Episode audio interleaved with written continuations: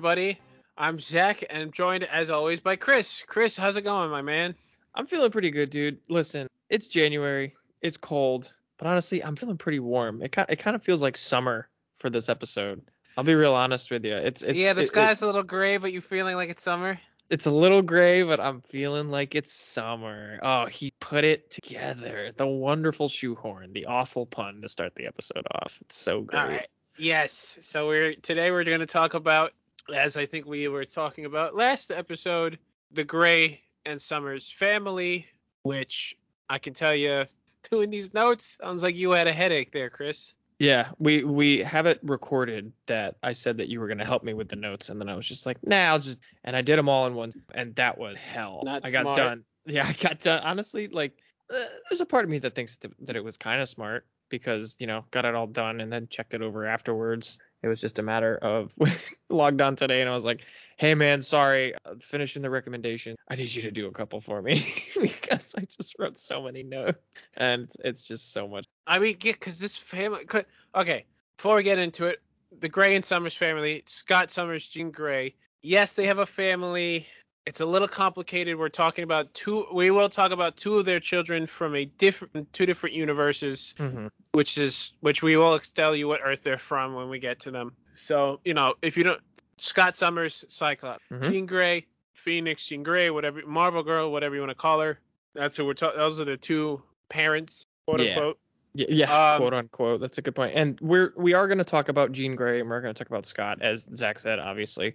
But this is not their episode. I want to make that clear. We still have a little bit more research to do into the both of them to see if there's. I'm sure there's enough alternatives. They've been around enough. Yeah, there's that- enough alternatives. Unfortunately, the only I can only see every version of Cyclops is gonna be Cyclops, and every version of Jean Grey is gonna be Phoenix in some way, shape, or form, or Marvel Girl. Right. However, like the their upbringing and who they and how they become who they like that that's the difference really. Mhm. Yeah. I'm already. Well, I I'm mean, only thinking of like Marvel 1602 right off the bat. Those are the two versions. I'm just like it's the same person. It's just what time period are they in? Yeah, I mean that happens with 1602, unless you're talking about like Logan. He's kind of the big difference. He's kind of the the most different out of everyone that I can think of off the top of my head. At the there's another one out there that I'm just oh Thor I guess because it's not actually Thor, but we're not talking Anyway. about 16th episode. No, we're not. We're talking about the Grey Summers family. So Ooh. yes, multiverse. We will designate Earths when we get to them. Before we do that, because sometimes Chris, you and I spend about 15 minutes of just talking. Um, I haven't heard a complaint about it yet. Don't think it's a, a problem. I know our listeners would let us know. They'll make comments on these episodes, I'm sure. I mean we're here uh, for a conversation. If if, if they don't want Right. to listen to us talk, they don't have to listen. No. Uh, It's yeah, that one, just one of those a things. couple. Or honestly, Anyway. yeah, just press that 30 second button a few times Yeah. and you'll get there. So, Chris, what have you been reading? I have been on a Star Wars kick Yeah? between the Book of Boba Fett and officially going through the Clone Wars for the first time. I was in Burlington recently for my partner's birthday. I took her there, surprised her, and we ran into a comic book store.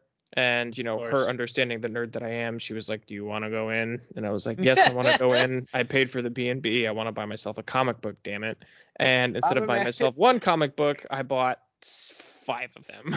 so I got the current Darth Vader run from Greg Pak, and I got issues number 14 through 19. I am on issue. I finished issue 18 last night, and it's just amazing. Personally, I think Darth Vader is the greatest bad guy of all time. You can fight me on that. You'll lose, but you can fight me on. And it's just awesome to jump into the comic world with him because I've had little forays here and there. I've read some of them, but now that I actually like own them and have my own paperback copies, one of which that was just released as of December 22nd. I'm very very happy to be up to date with that. And then there's two more issues coming out in February and then in March, and that will Chris, end I that give- current run. Chris, did I get any Star Wars related stuff? Oh boy, I'd have to check the sheet, honestly, dude. It wouldn't surprise me if you did. I know that you specifically didn't get me any. Uh, I I know specifically that there was no Darth Vader because a part of me was just like I went through that whole list and I was like, I need Darth Vader, huh? Interesting. And I was like, I guess I'll just have to. No, I do. Myself. Star. I'm pretty sure I have Star Wars. Do I have Vader? I think I might have Star Wars Vader. Oh no, I think that might be single issues. Anyway, Hmm. no, they the, my favorite scene from anything Vader comic book related. is one where it's just like a bunch of soldiers like decloak and they're surrounding him, like, and they zoom out of like it's not just like a couple, it's like almost um, like a battalion. It's like know- you're I know the surrounded, exact- and he's yeah, Yep. and he's just like I all I see are dead men. Yeah. like, all, all, I all I see is fear and dead men. Yeah. yeah, I'm like what? Well, No, that's guys the wrong man. Vader in a nutshell for sure. Like he literally like people defy him consistently in this comic run and he just fucking slits every single one of them. Like it's absurd how many people he just like kills. And it it makes total sense and it's great Mhm. because they try to thwart him, they try to get one up on him and while they might like disassemble him, he'll come back and he will force choke you from where you never expect him to. And it's great. I'm having so He'll much fun. Friggin' force choke you like across the stars. He doesn't care. Like I remember, I like I don't know if it was an episode or something or like a comic book, but he's like on a phone. So he was on literally a call with somebody from in the military, like an ad, ad- I don't know, an admiral or something, and they're having a conversation, and what whoever's speaking just starts choking. Yeah, he force chokes And he's like, the I'm- communicator. Yeah, basically, and it's just like like I'm sure he was nearby on a ship, but it was like you know Still like, impressive. Yeah, it's just like, oh, oh shit. And the other guy's like, uh, he's just like, all right, Admiral. Yes, he's Lord like, oh, Vader. shit. yeah, it's hundred just like- percent. Like, congratulations, Corporal. You're now an Admiral. Oh, thank you. It's like, gee, Christ. Appreciate the pay bump. Hopefully, I don't get killed through a phone. Yeah, yeah. It's just like, don't fuck it up. Um, what about you, buddy? What I actually just got. I finished the Legends uh, Boba Fett thing. If you don't know what that means, anything Star Wars Legends, Disney said it's not canon. It was like written before the Disney buying Star Wars, basically. So, but a lot of that stuff now I think is starting to. Thrawn is a perfect example of something that was Legends and is now canon. However, canon in a different way. But I finished that. I'm pretty sure I'm almost done with Batman Year One. Like I said, a long one. So what do I do after I finish one of my long ones and almost done with another? I get another one. Um, I got Matt Fraction's Hawkeye, the saga of Barton and Bishop. Everything Oh. Matt Fraction wrote about the 2 of them. I'm so jealous that you got that. I showed I showed it to Chris and Chris. I'm like, yeah, I know. I really want that. and then I also got this little book, Marvel Myths and Legends. It was like the origins of like Thor, the Eternals, the Marvel Universe. And I was like, gee, how up to date is this thing? So I took a look in the first myths. Okay, the birth pang. So this is a talk about like the first firmament, whatever the ultimates dealt with. And then I'm like, oh, how far does it go to? Goes to the final host and a little bit of the King of Knull. Not the King in Black event, but like when Venom found out about Knull. And I'm like, oh, this goes pretty recent. Yeah. So I'm like, oh, that's cool. It's like a condensed little little book, and I'm still working on Die. I know some people be like, just pick one and keep. I can't. Okay, No, that's my problem. I can't read just the one. I need to read because I'm like, I'm reading Die. I'm reading Die. I'm bored. Yeah. I want to. I'm gonna read something else. I read something else. Yeah. No, I'm very ADD with comic books. I feel you. Just how I work. Yeah. It's how I function. So it's like, all right, whatever. But yeah, no, I've had people finish the one thing. I'm like, I can't. No, we got to start something else. We got to make it fun for ourselves. Yeah. Speaking of fun and God. jumping back and forth, Yeah. Oh my God, especially. Yeah. So the Summers Grey family. So like like you said, we are not. This is not an episode all about Cyclops. This is not an episode all about Jean or all about Mhm. Cable, whatever. This is just their family. Like, kind of like what we did with WandaVision. Kinda, yeah. It's it's the most similar to that. We're talking a little bit more family tree esque. We're not really going into alternative parts. I mean, if you want to really break it down when we explain it, it is kind of an alternative parts situation scientifically I mean, because you know. at this clones. point, But yes, clones will be involved, but also it's like, well, in my opinion, and this is my opinion, and we're gonna, I'm gonna get into this. We're gonna get into this later. Cable was the first child of yes, so that in a way nate uh rachel and nate are alternate versions of him hmm that's is- that's that's a good point. I never thought about it that interesting way. way. of thinking about it so Yeah. started off we're going to start off this headache with the biggest of them all jean grey You hear that big sigh? yeah That's how, that's how much he loves her. Well, I mean, you like Jeannie. You just I we do talked like Jean about Grey. this before i that don't like the that's my there problem. it is. my problem is and unfortunately jean becomes synonymous with the phoenix way too often so i mean and i'm not really going to get super duper into the jean because she's in all the x-men movies like you've seen her a thousand times you know most people know the bare bones of who he is. So mutant with a vast telepathic and telekinetic abilities are awakened when she's witnessed the death of her best friend as a child. I mean, oops, that's I mean, yeah, it sucks. I don't want to say oops and like, oh, dumb it down. It's like, no, it's traumatizing as a child. But and this is never something that a lot of X-Men comics don't go over. When you're a mutant, you usually get your powers at puberty time, right? 12, Mhm. 13, whatever that is. Uh, there's a, definitely been a lot of those characters though who like they get it a little sooner, usually because of trauma, like Jean, or and I'm referencing this in the case of one of the Runaways uh, members, team of super teens, basically.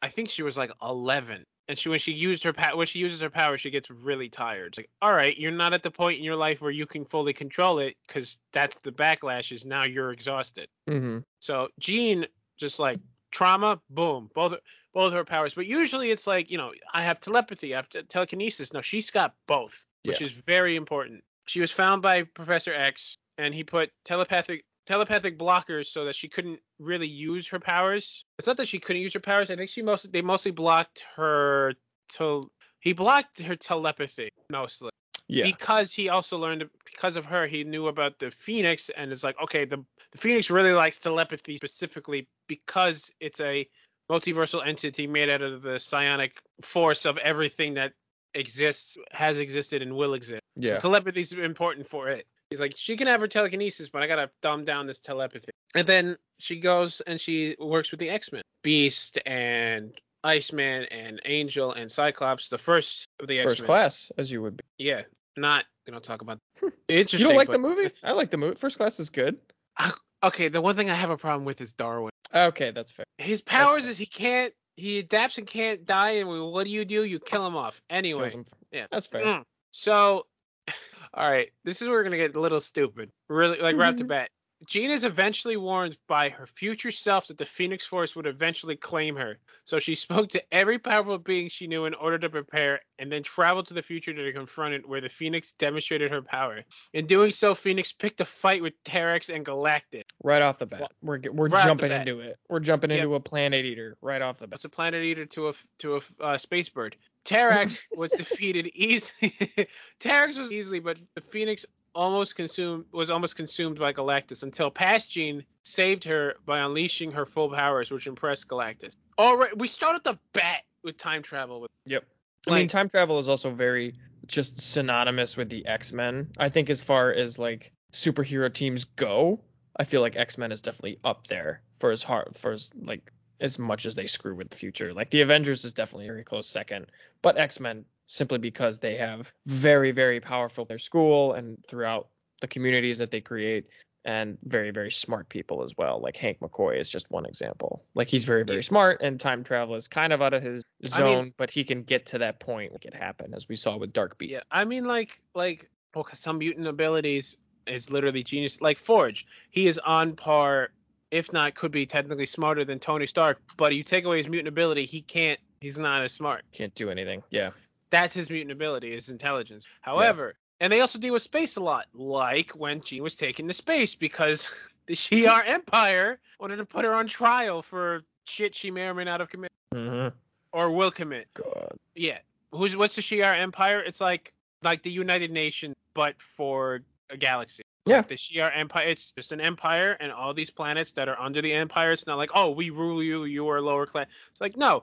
And the Imperial Guard is your finest member, who your strongest member usually is some basically also kind of an outcast of their own people. Yeah, they can come join the Imperial Guard, and that's our superhero team. Gladiator is perfect example. It's just cut paste Superman. true Oh, yeah most you're of not wrong there at all yeah No, he, he's, he's another Superman analog. So Jean and her teammates, right? They escaped, but they were from the kidnapping. But as they were, but they were leaving along a shuttle, and a solar flare happened, and it was gonna kill them.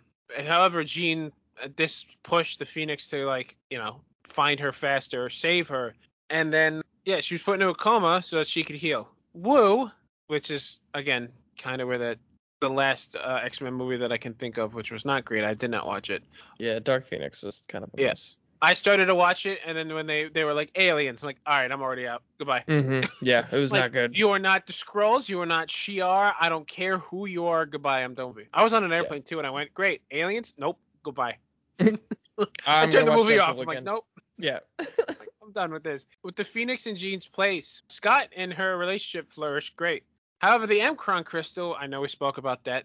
It's a nexus of all realities. It's a like doorway, a giant crystal you can go through, travel the multiverse. And then Jean, yeah, as you do, Jean became corrupted by the Dark Phoenix, right? She actually joined the Hellfire Club because of it. The Hellfire Club's just like almost fancy- almost as frequently as you're going to see time travel within X-Men, you're going to see extremist groups. Whether Right. that's traveling the multiverse or extremist for human rights versus mutant rights or mutant rights versus human rights. You get Yeah. both sides of the coin. Yeah, so the the Hellfire Club is extremist for mutants being superior and all that, as as you do. There you Um, so at some point after she becomes a Dark Phoenix and breaks free from the Hellfire Club, Jean actually goes to, throughout the universe and starts devouring stars and planets. All right, and then comes back to Earth at some point, threatening to kill everybody because the Phoenix is losing its freaking collective mind. Mhm. Collective mind. Good. Threatening to kill everybody, and then Xavier held her back, and Jean willed herself back in control. Sure, I don't know how that worked. Once again, Phoenix Force. Well, I like to imagine the Phoenix just said, "All right, fuck it, I'm coming back when your your guard's down," because, and I and I'm sure we've said it before, there's only one Phoenix in the entire multiverse. Mm-hmm. Yeah, we've It talked can't- about the fact that it has had like a relationship with Odin. Yep, and may or may not be the mother of Thor. Who knows? Mm-hmm. That's not really a retcon I wanted, but sure. Anyway. Yeah. But like like if Jean is the Phoenix, if the Phoenix forces with Jean during I'm just gonna make up a thing during 2022 X Men, right? And yet they and then they write a real a, a what if story or uh, they're doing a different X Men related thing in another universe, right? You can't have the Phoenix show up in the X Men story and the other story if it takes place in the same time period because there's only one Phoenix. It can't split itself. Mm-hmm. I mean, it's it has split itself, but that's different. It, it can split like essences to give to individuals, but it's still part of the same. You're right, and it can't be like, well, I'm with Jean in 616, but then Jean over here in 583. I'm making up numbers here, guys. Uh, you know, I can't like he can't it can't be bonded with Jean in a different Mhm. if it's already with. The Phoenix Force apparently died. Woo. The X-Men found Jean's cocoon and brought it to the Fantastic Four for study, where Jean was released from it and eventually started regaining her memories. So she does have a son with Scott, kind of. Genetically speaking, it's her son. Adoption wise, also her son. She did not give birth to the child while she was in the cocoon. Our good old boy, Mr. Sinister, made a clone Mm-hmm. named her Madelyne Pryor. She had a relationship with Scott. One of them screwed it up. I'm sure it was Scott. It And was. uh yeah, I'm sure I'm sure it was Scott. And she left what became a villain, but she had Nathan. So genetically speaking, it's still technically Jean's son. So unfortunately, as he was a baby, got he got gets infected with a techno-organic virus that starts changing, turning his organic parts into cybernetics and killing him. A woman from the 37th century took him, who said that she could cure him, couldn't, duh. Mm. And uh, I'm to, uh, to my knowledge, I don't remember who that woman is. It, that also might be a different, but we're not getting into that. I don't have time. We don't. I would like to talk about it. I'm sure people would like to be like, "What the fuck?" I personally don't want to talk about that version of Rachel Summers right I was now. about to say it, it's funny that you mention it because we are going to talk about it because it is Rachel Summers. Shit, I knew Yeah. it. Fuck, we have I we have to that. talk about it. It is Rachel Summers. Damn it. Shit. All right. Anyway, Jean has also fought Onslaught on the astral plane. She Mhm. discovered her son from a different reality, Nate Grey, who we will talk about. It's just a different version of Cable. So, Yeah. eh, all right. And then also, this is a cute way, quote unquote, cute way. Marvel was like, oh, it's your son, but from a different reality.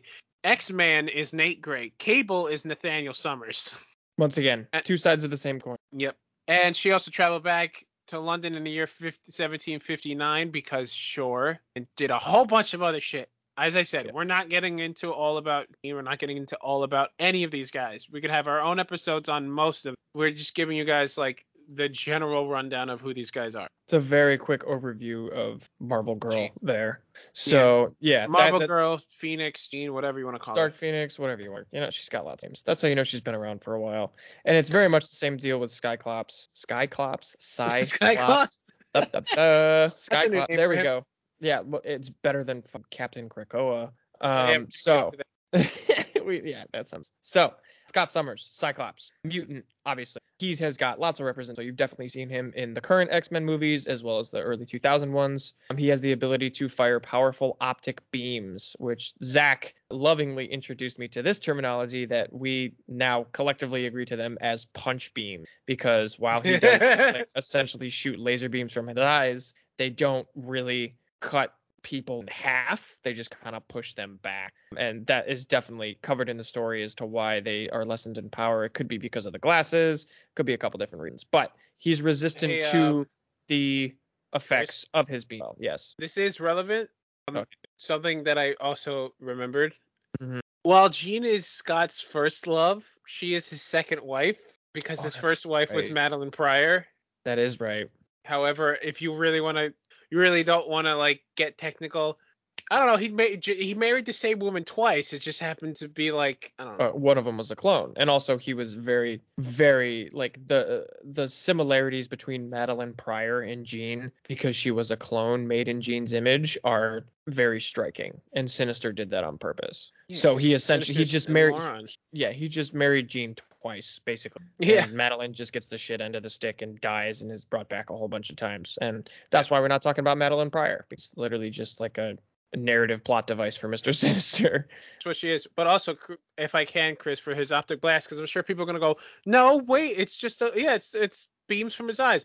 And I, and I found this Cyclo optic blast. I'm reading his powers. Cyclops possesses the mutant ability to project a powerful beam of concussive ruby-colored force from There his you go. eyes. Concussive. Concussive, Key right? word there. But also, where does this where does this force come from?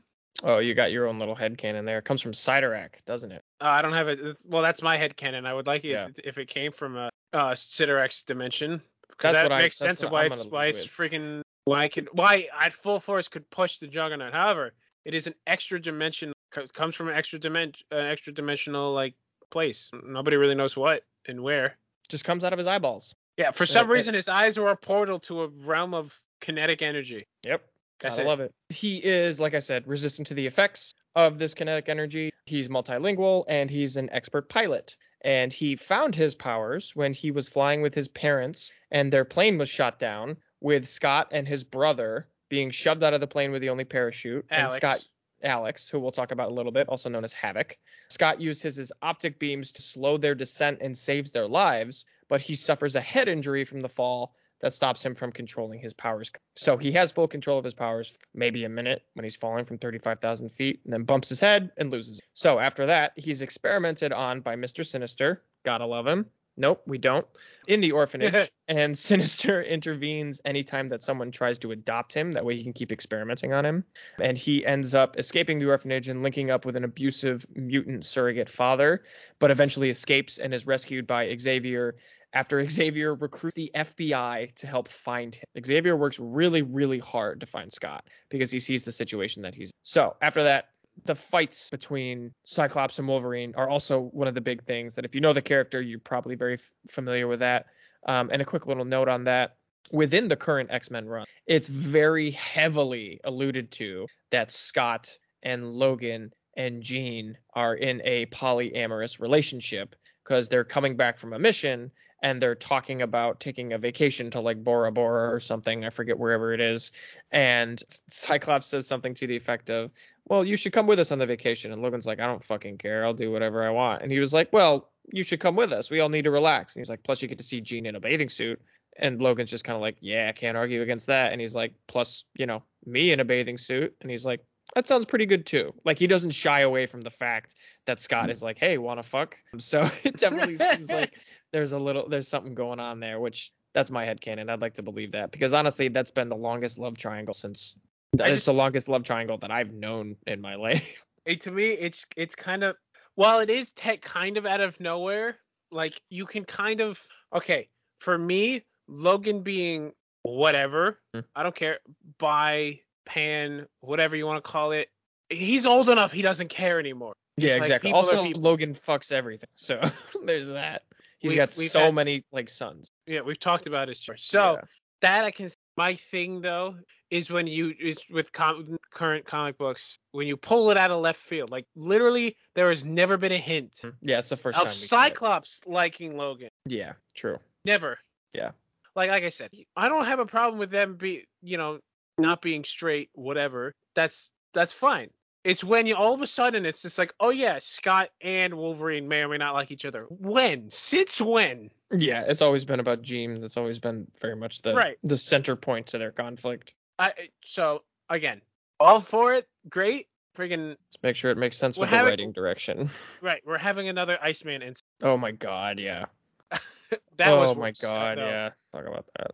But Cyclops and Wolverine are very often at odds, especially, you know, with Jean, and especially after Beast travels back from the future and informs the team that Scott is the one who kills Xavier in that future. Yeah, Um, this is um this is where Beast had the bright idea Mm-hmm. to show a young version of Scott what he you know how, how he becomes basically Magneto in the future. And because of that kind of broke time. yeah, Not like awfully. And Mhm. I think pretty sure this leads this leads towards the third Secret Wars. It does. Yep. But we're not going to talk about that. And instead, we're going to talk about Scott joining the Champions, which is another mutant team, after um, young Scott, young long- Scott. Young Scott, young Scott, yes, thank you. Um, he joins the Champions for a brief minute after the Second Civil War, following another rise in mutant hysteria. We get a lot of that too. I Um, like Civil War too. so then the X-Men sort of go on to fight the Inhumans due to an orchestration by Emma Frost, and Scott is the one to expose her and end up easing and essentially fully stopping the conflict. But Emma Frost ends up escaping, and then when Xavier is apparently killed, in the will of his estate in the school, everything is to stay under the guidance of Scott. He's one of the most trusted students that Xavier has, which I think speaks to their Had. relationship. Had, yeah. Had, no, um, I say had because you killed him. Yeah. No. yeah, definitely. So once again, just talking about their sort of bond, which I always think is kind of interesting. It's a nice little father-son type thing. Scott has also gone undercover in the Brotherhood of Evil Mutants, and actually rose to the rank of Magneto's right-hand man under the alias Erik the Red. Which, as far Oh, as like bad aliases go, you could do a lot worse, but a lot better. Yeah, um, you really and- could do a lot worse. Yeah. After aiding in disbanding them, he is reunited with his brother Alex, or Havok, who is with the brothers, and he ends up helping him out there. It's usually pretty par for his character that whenever a new team is formed and Xavier can't assist it, Scott ends up taking the role as a team leader due to his tactical knowledge and his wisdom. Um, and when Jean Grey is replaced by the Phoenix for a time, Scott had no idea that the exchange ever happened and assumed that she's still Jean. Phoenix was also able to block his optic blasts, which allowed him to see her clearly and rekindles their relationship a little bit. So we get a nice little, nice little love arc there. So when Phoenix seemingly commits suicide to prevent itself from causing more harm, Scott had no idea what to do with his life and picked up on a working on a fishing boat for a little while until he stumbles upon Magneto's new base and the Bermuda Triangle and rejoins the X-Men after helping defeat him. Which is just a whole sentence right there. So when Jean is Grey is found is found again, they follow a trail of cryptic cryptic clues to discover that Mr. Sinister had experimented on Scott when he was a kid, since up until that point he had no clue that he was. And after his son, uh, we're going to talk about him in a second. Son, I say in quotation marks. Well, I guess it's it's Scott's son. Scott's son. Um, after his son is infected with a techno-organic virus, Scott makes a decision to send his son to the future instead of watching him die in the present, which is really, really hard on him. And when Cable, his son, or Nathan Summers, he makes his way back to the present, Scott and Jean are able to aid him in having a second consciousness trapped within his mind from, of course, because who the fuck else loves to plague this family? and while Scott and Jean were on their honeymoon, their consciousnesses are taken 2,000 years into the future by an elderly version of their daughter, Rachel Summers, who, like I said, we're going to talk about in a second, in order to raise Cable. So they go into the future in order to go into Cable's past in order to be good parents, which honestly, What the fuck? some very serious leaps and bounds just to make sure that your kid doesn't have trauma. And meanwhile, Cable has like way more trauma. He's got trauma for leaking out his ears for everybody. He's got trauma to share, and we'll talk a, a little bit about that. Scott's brother Havok is then brainwashed by Dark Beast and founds the Brotherhood But because in reality, he joins the Brotherhood to stop Dark Beast, and when him and Scott battled, he was thought to be destroyed, but his consciousness was sent to another reality. Scott is then visited by his son from an alternate reality, Nate Grey, who we're going to talk about at the end as well. And he and Jean were a part of the 12 Mutants of Apocalypse, meant to alter history. He dated Emma Frost for a time, aided Magneto in freeing unjustly imprisoned mutants, and lots, lots more. Because once again, it's Cyclops and he's everywhere. And he is currently Captain Krakoa, which we hate and is lame, and we have very strong feelings on it. And his costume even sucks. So uh, yeah, that's all. That's I'm gonna, just gonna you know dip my toe into a soapbox for that real quick, and then just leave it alone so we can jump into the next character, which is arguably one of the coolest members of this family, in my opinion. Yeah, so Captain Krakoa, yes, deploying Captain America. Krakoa is currently mutant sovereign nation where anyone who is a mutant is technically a citizen from there, even if they weren't born there. We're not going to truly get into Krakoa because I have opinions. I like some of it, what they're doing. I don't like certain things. Which fine, I'm allowed to have opinion. Everyone's allowed to have opinion. Yeah, we're not starting this to say that people can't have a. Right. I, but it's also just I I on the soapbox for so long because we have a lot of people to talk about. So Cable, Nathan Summers, first first child of the, of the Summers Grey, Grey Summers, whatever. So he is an alpha level mutant, and I always say now, what is an alpha level mutant? It's right below Omega. Right. Omega is like could destroy the world. Mhm. Beyond Omega is like could destroy solar systems, if not maybe the universe. Yeah, and it's funny that because Alpha is very much like a tier below Omega, but there's a little bit of a Easter egg here for you. Red Skull actually believes that Cable should be classified as a Omega level mutant. I was about to say he should yeah. be Omega. The Mhm. only thing holding him back is the techno-organic virus. Exactly. That's the only thing stopping him. Yep. Where, because what he has to, well, and this is weird, and I know comic book writers don't always talk about this. He is 24/7 using his telekinesis to push back against the techno-organic virus that's slowly taking him over. I don't know how he's doing that while he's asleep, but sure. Well, I mean, when you're a Summers Grey, you're very luckily blessed with some serious telepathic. Might say uh, Mary Mary Sue level, but that's okay. So Cable is from the future, from the present, sent to the future, whatever. The one that you typically see, also the one who was played by um. Oh my God, what was the actor's name? He plays Thanos, and I don't remember. Josh his name. Thank you. Played literally two villains in this in one year. he did a great job. Fantastic. So he's destined, uh, whose destiny was decided before he could even like be conceived, right? With tele- powerful telepathic and, and telekinetic abilities. Te- like over the years, it's definitely been brought down, but Mm-hmm. pretty stupid powerful stuff he goes. So the, the- uh, if I may jump in here for a sec, there, Zack. There's okay.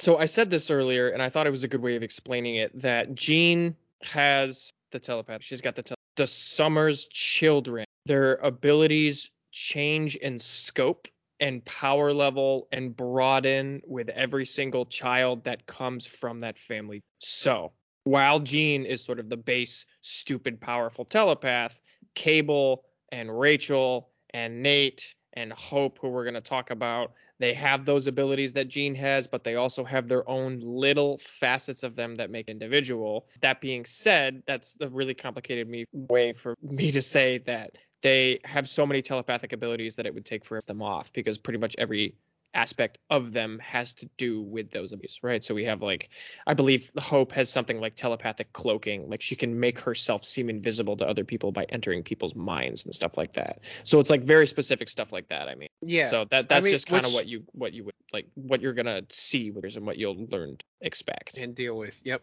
Yeah. so and deal with. Hundred percent. we already went about hit, you know, Cable's birth and all that crap, and even like his an older version of his sister slash alternate self, Mhm. whatever. So we're gonna skip that. In the future, he kind of goes by Nathan Dayspring, kind of a joke on Summers. I, I I didn't want to say anything, but we go from summers to dayspring, and I'm just like like th- Yeah. this is this is the bad alias that I was talking about earlier. Yep. So Cable traveled to oh my goodness, Trazia. Transia, Transia, I believe it is. I don't know. Well, he, de- he teams up with some Deathlocks to look for Rachel Grey and worked with a lot of different X-Men teams, but he's worked Mhm. mostly with the X-Force, which actually that's kind of something that happened more recently. That's oh again something that I'm going to talk about in a bit.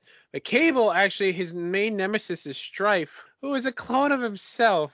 And There he. Strife looks so 90s, not even funny. Like Oh, dude, spikes galore with this man. All right, and obviously the two of them are time travelers, so they're having problems because they they also they like they, yeah they travel into the future, they travel in the past, they kind of travel sideways in time, like just different realities. He actually fought against Apocalypse in the past before Apocalypse even got his tech from the Celestials, and then to close the loop, Cable gave him the techno-organic virus, so in the future he will give him baby him the techno-organic virus. Time travel's stupid. I don't know what to Oh, tell yeah. you guys. Cable But- consistently hops around and creates. He's so cool, but he's just consistently messing with the timeline and you know time traveling to his heart's content and Yep. just loving to mess up the narrative just as much as. mess it up, close the loop, whatever it is. But Cable also is the adopted father of the first mutant born after M Day. What is M Day? So M Day is it's the aftermath of House of M, right? Mhm. What's House of M? House of M is like if you've watched WandaVision, it's kind of that, except on like a uni- except on the planetary universal scale, where she warped reality to give everybody anything they wanted. Like Punisher has his family again, Peter Parker still has Uncle Ben, and Gwen Stacy is his wife. Ma- mutants are the dominant species of the planet, and Magneto's in, the- in charge. Hmm. Literally shit like that.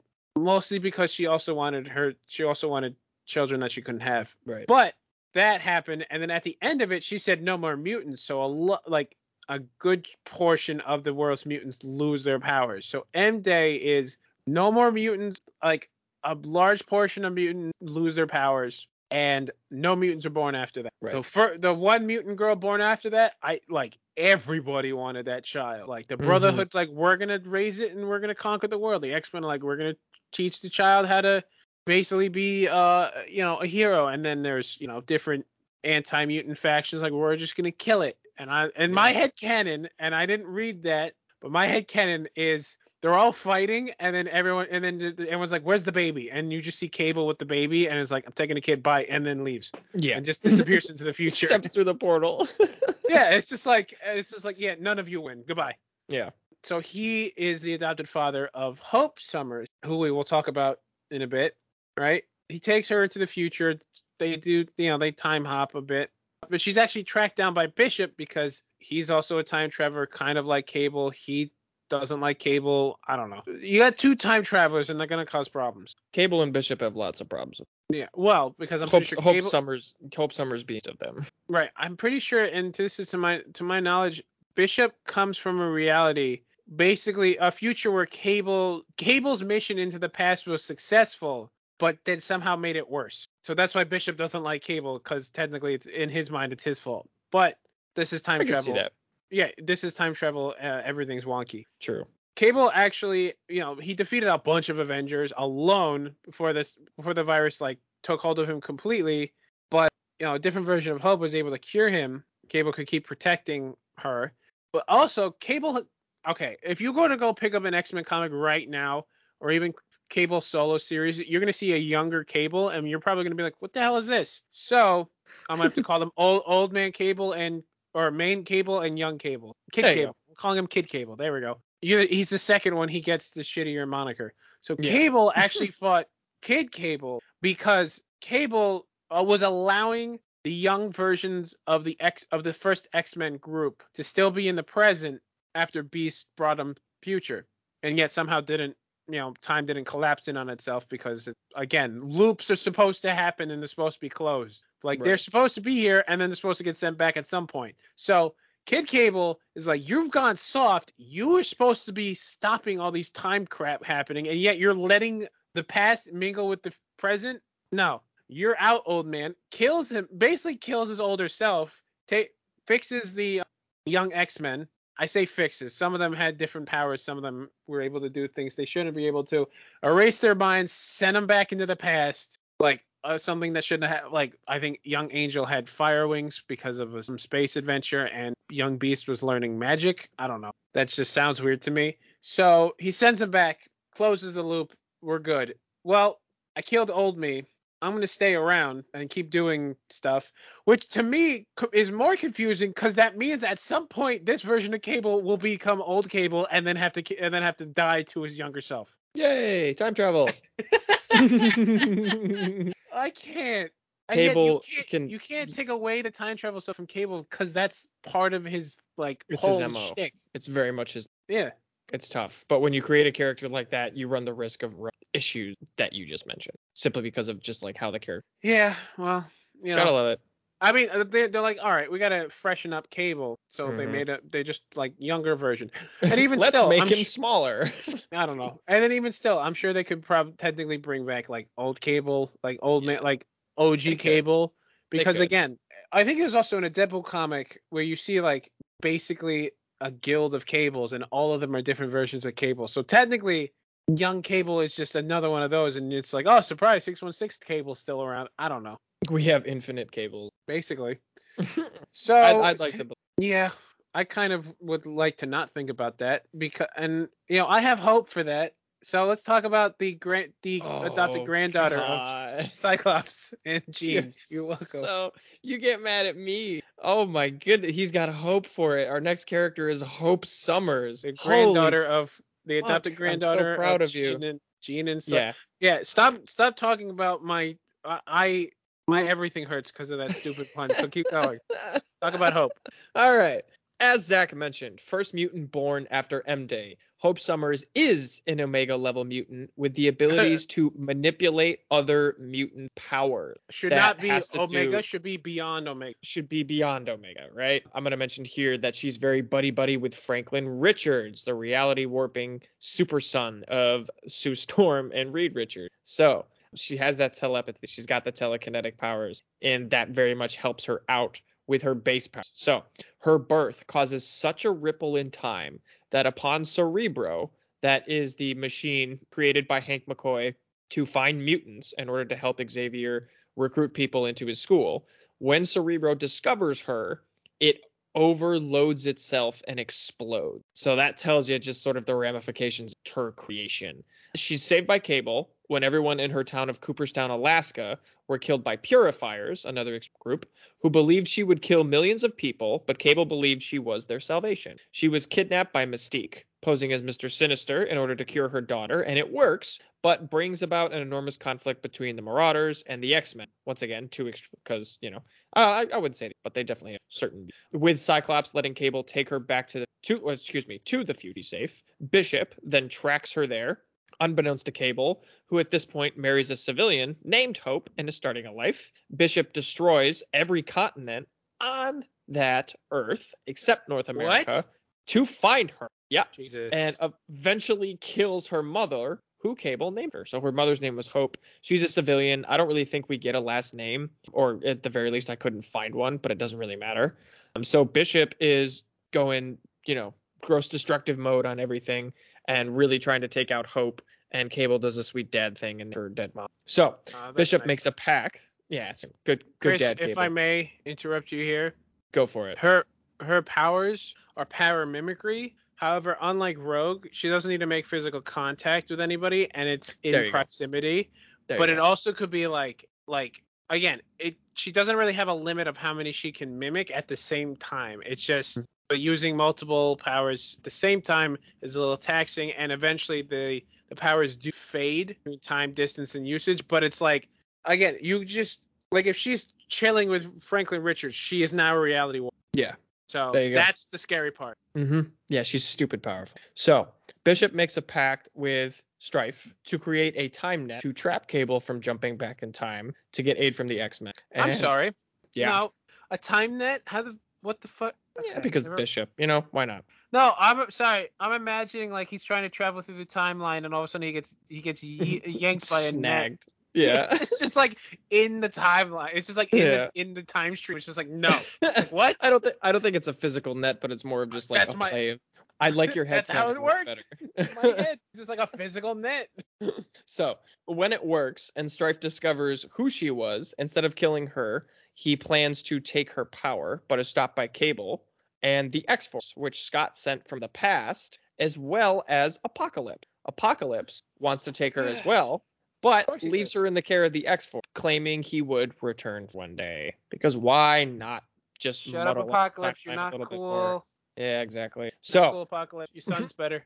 when Cable and Hope were forced to time travel again, Hope doesn't want to. She resists and she kicks Cable during the travel, stranding them two years apart from. This is when Hope meets Emil Spence in her timeline, a descendant of Strife's clone warriors, and the two survive for a few years together until they're captured as Cable posing as Strife. But the two of them eventually escape after an attack by the Brood, and Emil sacrificing his own life to save them. We've talked about the Brood earlier. They're kind of a gross insect alien virus.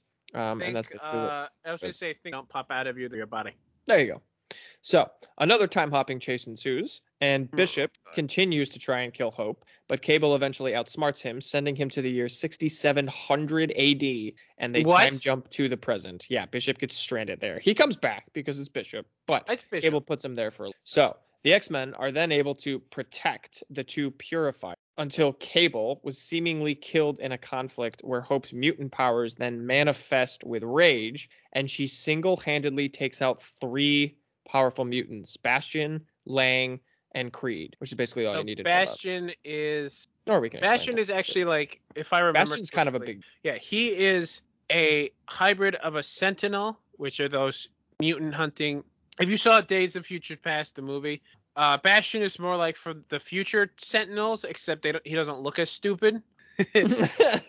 He's like a cyborg Sentinel person, eh, but he also can adapt to the powers of a uh, of any mutant, more like a Nimrod uh, Sentinel. yeah, there you go. But for him, it's like faster, I Mhm. guess. But she, since she can mimic the powers of any mutant in range, doesn't matter. You adapted to my uh, optic Cyclops blast. Great. I'm gonna smack you with my pyro fire kinesis. Like it doesn't matter what you have. She she's got the powers of all the mutants in the vicinity. Like it doesn't matter. You Yeah. lose. so it, it was a pretty it was a pretty one sided bet. Lang, I keep I keep thinking it's like um Scott, which that doesn't sound right. No, I, I forget who Lang is honestly. Bastion was Uh, the one I was most familiar with, and Bastion was Ba- kind of the biggest deal honestly of the three. Creed Creed is I don't think I don't so. It's, yeah, I was gonna say it can't be Sabretooth. Sabretooth was on their team at this point. Anyway, Yeah. you were talking about Hope going somewhere. Right. So she takes out those three and then travels to Alaska to learn more about her original family, per Cyclops suggests. And after getting answers about who she was, she joins the X Men for a time and is like incredibly successful. She's instrumental in like several big events and she does a really good job on the team. Like it's she's very much born for it. She's also at some point imbued with the Phoenix Force during Of the Avengers versus the X Men. And breaks the spell with Wanda Maximoff, bringing back all the mutants after M Day, because she then tracks down Cable eventually after discovering that he's still alive and makes peace with him as he promises to always be there for her no matter the timeline, which I think is the sweetest thing. Just Um, good dad, good dad Cable. Love yeah, it. now it's probably really awkward. Well, anyway, yeah, we're just we're just gonna ride the good dad. Keep going Yep. with that. it's funny, Chris, because when she and Scarlet Witch got, did the thing, they actually repeated her M Day thing, but they just said no more Phoenix, and then it's like, oh, you wiped out the Phoenix. I'm like, there's no way. Literally, you there's no way you wiped it out. You can't. No, Phoenix is still there for sure. No, like it's a it's a multi it's a not even a multiversal constant. It's there's only one in existence. You can't just kill it. Yeah, You exactly. if anything, it was more like you you put it in an egg. It's a phoenix. It, it die it dies and comes back. Yeah, that's it's in the name. Also, So- Go for it. Oh, I was gonna just I didn't realize you you had what I was about to talk about. Keep going. Oh yeah. No, I was gonna say that Hope meets Jean Grey, and when Jean has visions of the Phoenix Force coming for her, the two fight off the Reavers together after they sort of end up in a little bit of conflict. Yet another extremist group that we're gonna mention. And then Hope eventually rejoins the X-Men and is the leader of the Five on Krakoa, which is a group of mutants recruited by Xavier to resurrect dead. Yeah. Zack so and I have our now, yes, like I said, the Jonathan Hickman current overarching collection of X-Men of mutant stories. Mutants are now immortal. Like they show you this, and the first thing they do, a group of X-Men go to stop an extremist group. They all die. Like Wolverine is there, but it gets thrown into the sun. They bring him back. They're like, all right, re- they re- the five recon- make reconstitute bodies, hatch them. Hope gives them back their powers, and Professor X gives them back their their memories from before their death. Okay, great. again, you have now lessened. You've already lessened death, which already doesn't have a big hold in comics. Like, Mm-hmm. how did you do that? I'll, like I'll already, you already understand comic book. It's like, oh, this person's dead.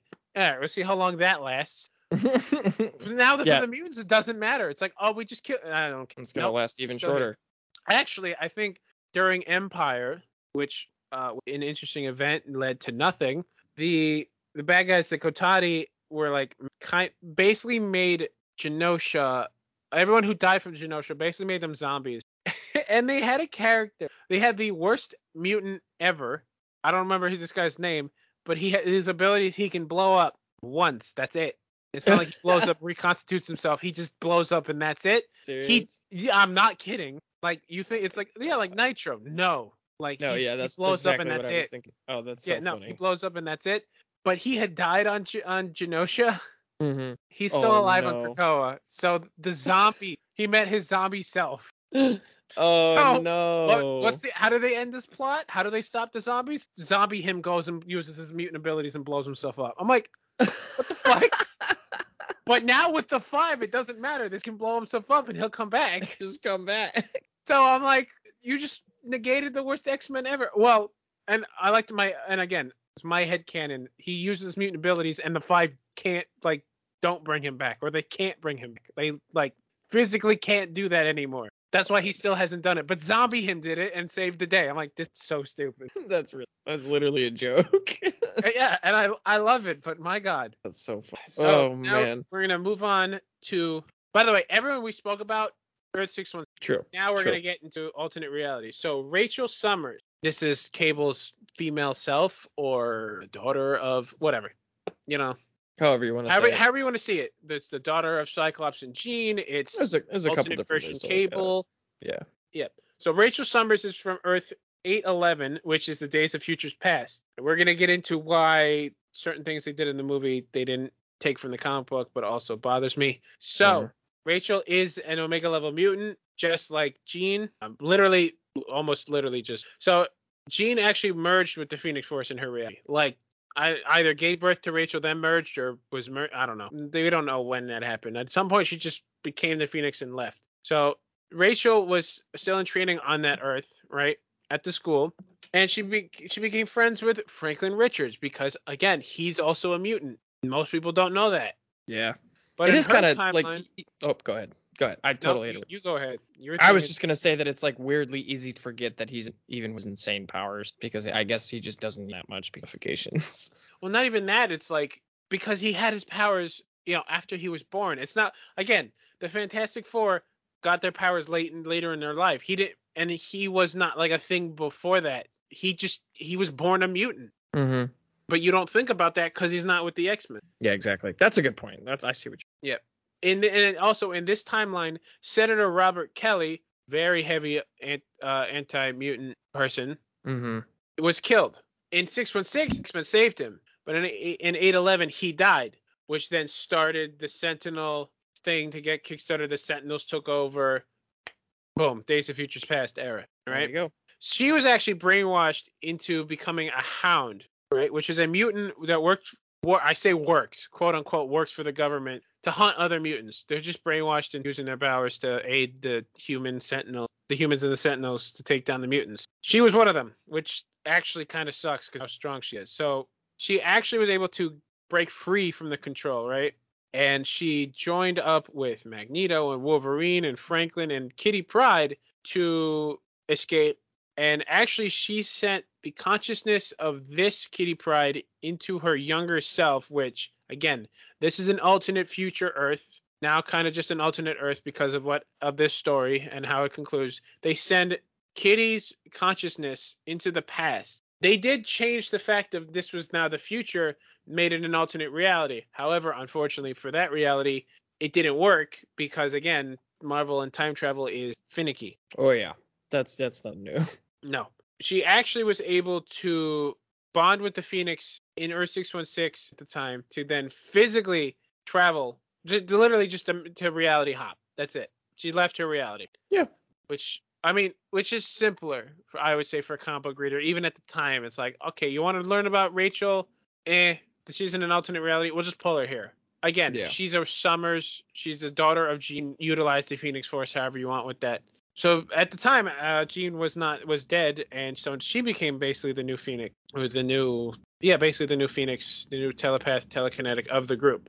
And she, and then here's the time travel crap. So she managed to return to her own time, thanks to the Phoenix, right? And destroyed Sentinels that were hunting mutants. However, Captain Britain, who traveled with her, became stuck in the timeline, and she sacrificed herself to save him. And in the process, you're split into two timelines: one in the 37th century, and one as the founder of Clan Askani, right? So she became the one who helps Cable when he's a baby, and then does some other, and then under different version of her does something else, and while she's also still with the X Men in 616. Like this shit's insane. Oh yeah. As as far like Cable jumps around a lot. As far as being in more places than one, I think Rachel. Yeah, and meanwhile she doesn't even have the tech to do it. No, Nope, she doesn't. So she's she's just got powerful friends. yeah, uh, she is powerful. She's got Yeah. defeated. Mhm. So to come to a close with that, she is currently on Krakoa. She lives in the Summers house, which I'm pretty sure is on the moon. Don't know why. Said screw it. Wants wanted to. And she actually runs X Factor. She runs the like a private like an investigative force for Krakoa for the for the sovereign nation of Krakoa, which is dope. And she's she has her own name, which is Yeah, like and- Prestige. yeah, it is prestige. Yeah, it's much cooler than the five because it actually like does something and doesn't screw up the writing. it's actually a useful plot device. Thank God, useful plot Oh, device. man. Again, I don't. The five is interesting, but they don't do. No, they don't. Speaking of plot devices, we're gonna move on to Oh, our next good. character. Oh boy. Okay, so this is Nathaniel Grey from Earth 295. Now, Nathaniel Grey. Oh, Nathaniel Grey. He has he's just, he's just like the the Grey Summers version of G of G. You know, he he is referred to as the second coming several times. So Nate is created to be the most powerful psionic imaginable, but Cyclops, with many of his raids of Sinister's facilities, is able to free the boy from his attention, completely unaware of who he was. He creates Nate from their DNA, Cyclops again. In So- the Rachel and Cable were made in the natural way. Mhm. X Man over here was made in a test tube. Yep. Everything He's special about him baby. came from a bottle. So uh, a fellow mutant, Forge, who we actually talked about earlier, teaches Nate how to control his powers, and he is tricked into using them by Essex, who is actually really Sinister in disguise, and Sinister ends up killing Forge. Also, just want to talk about this. That's how you do a fake alias. The fact that Sinister knows how to do a fake alias and Cyclops doesn't, I call bullshit. All right, but moving Uh, on. he doesn't do a fake alias. That's him. name. Oh my god, you're right. That's his name before now. Yes. Am I fired? Great. No, you're not fired because I forgot about again, that. because nobody gives a shit about early Mr. Sinister because Exactly. Okay. Cool. Mr. Sinister is also a mutate. He's not a mutant. He's not a mutant. Yeah. Exactly. He was mutated after the fact. Uh, Like he was human and then got mutated forcefully, it's just like Deadpool. Okay. You made me feel better. Thanks, buddy. go. All right. You're welcome.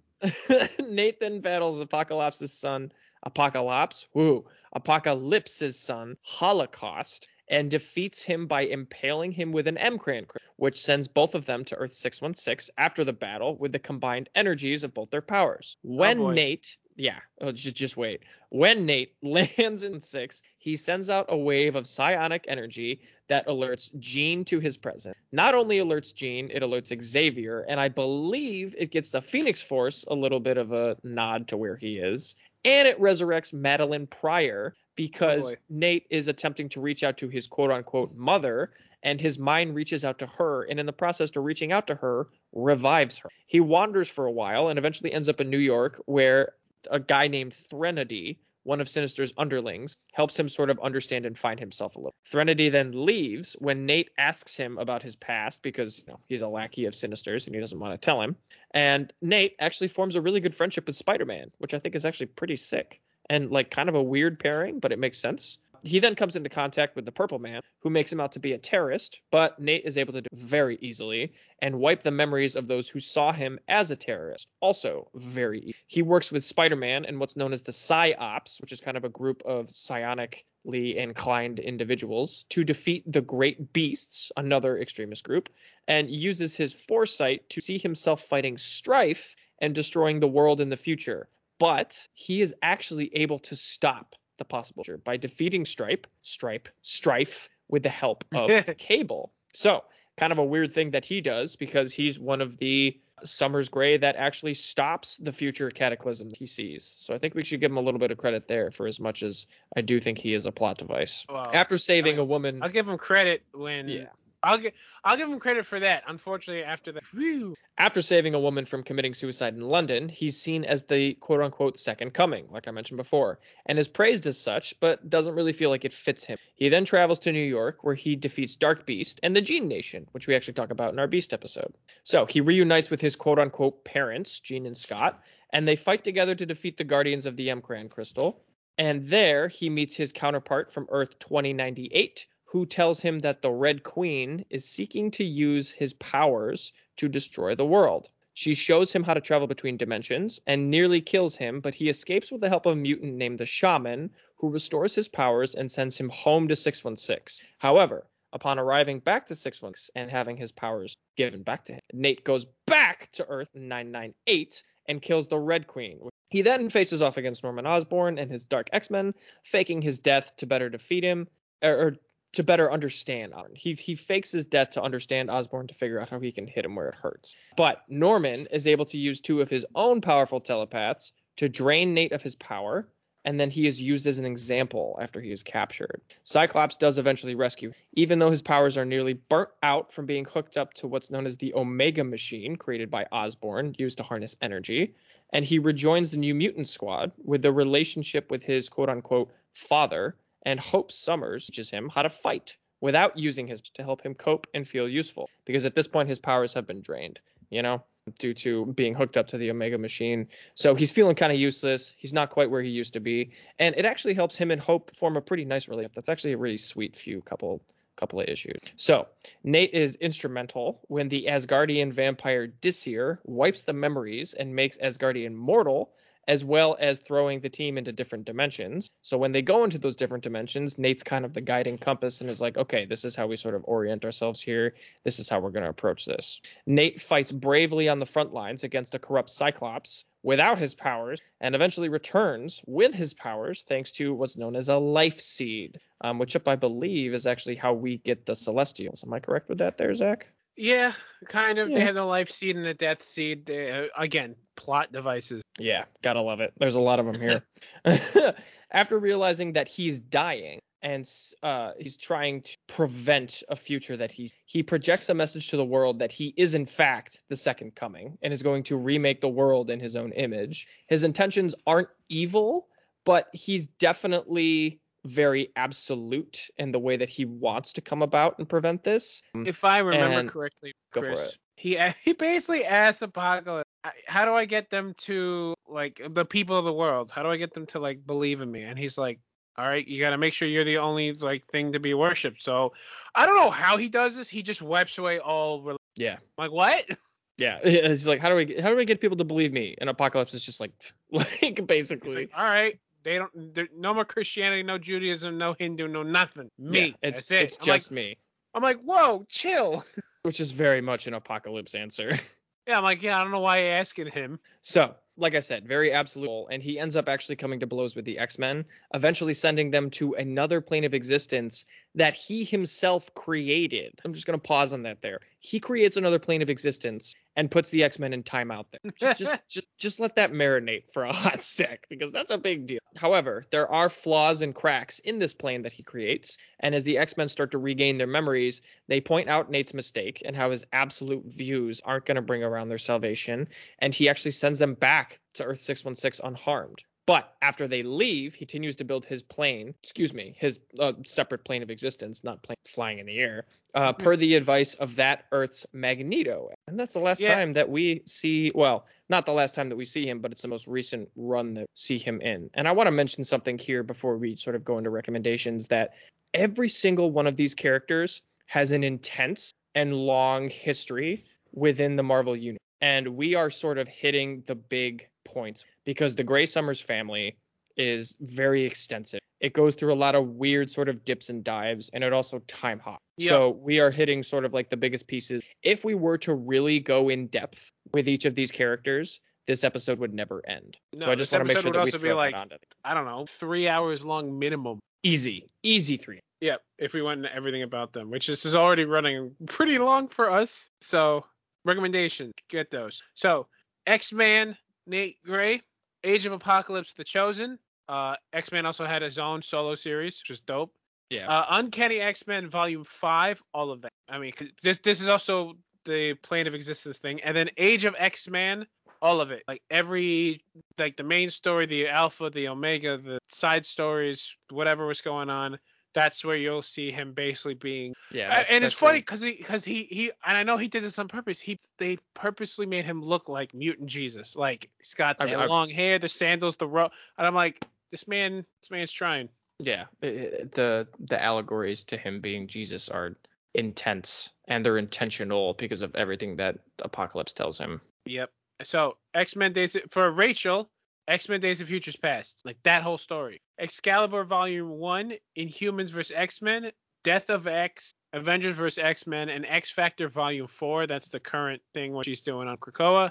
Uh, let's see, Hope. Got a lot for Hope. I'm also not going to like specific issues. These are like you could get definitely get these as graphic novels. X Men Messiah Complex, X Men Messiah War, X Men Second Coming, X Men Schism, Avengers vs X Men, Generation Hope, and Cable and X Force. Cable's got a lot of stuff. But Oh, in this one, Cable on all. yeah, but this one we're also he definitely we're gonna get specific. Cable number one through twelve, King King size cable number one, X Men The Life and Times of Lucas Bishop one through three, X Men Second Coming, New Mutants number twelve through fourteen, X Men X Men Legacy numbers two thirty five to two thirty seven, X Force numbers twenty six to twenty eight, Cable and Deadpool the whole thing, so issues one through six. Cable number 79 through 96. Those are just kind of cool, important ones. Oh boy, here we go. Scott.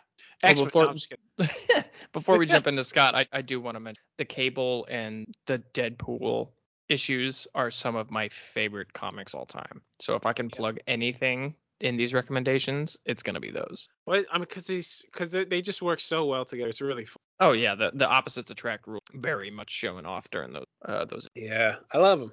I love that pairing. It's really funny to me. So, Cyclops, Captain Krakoa. No. Sorry. I got myself good with that one. Schism, Cyclops vs. Wolverine, The Adventures of Cyclops and Phoenix, Uncanny X-Men, Aftermath of Avengers vs. X-Men, The Dark Phoenix Saga, very good one. Uh, Uncanny X-Men number 175, House of M, X-Men Messiah Complex, Uncanny X-Men numbers 125 to 128, X Factor Endgame, Avengers vs. X Men, Astonishing X Men. I mean, really, you boil it down, anything Cyclops, just read anything X Men, but we're not going to be that lazy. We're going to give you cool, important, fun things. This is Jean Grey, Fantastic Four, number 286, Uncanny X Men, numbers 125 to 137, Giant Size X Men, Jean Grey and Emma Frost, number one, Jean Grey, number 7 through 11. I'm pretty sure that's when she teams up with her younger self. X Men Origins, Jean Grey, number one. Phoenix Resurrection, Jean Grey, numbers one through five. Uncanny X Men, numbers 294 to 297.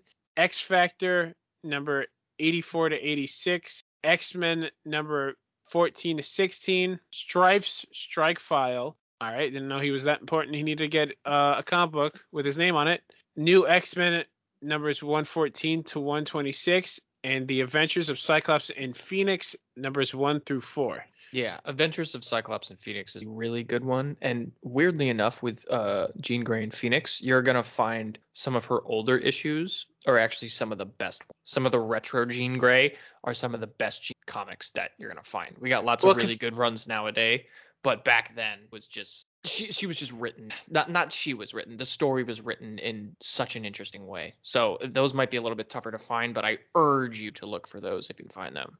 Yeah, like and like we said, probably can find them on Comixology, Amazon, some other reading website maybe. Oh, just don't pirate it. Yeah, no, we're not we're not advocating. Do not do Yeah. not download uh, them at least. You could there's plenty of places you can find them. Yep, find them. Even the old ones probably can find them for cheap digitally. So that is it for the Summers Grey family. So join us next time for another comic book character.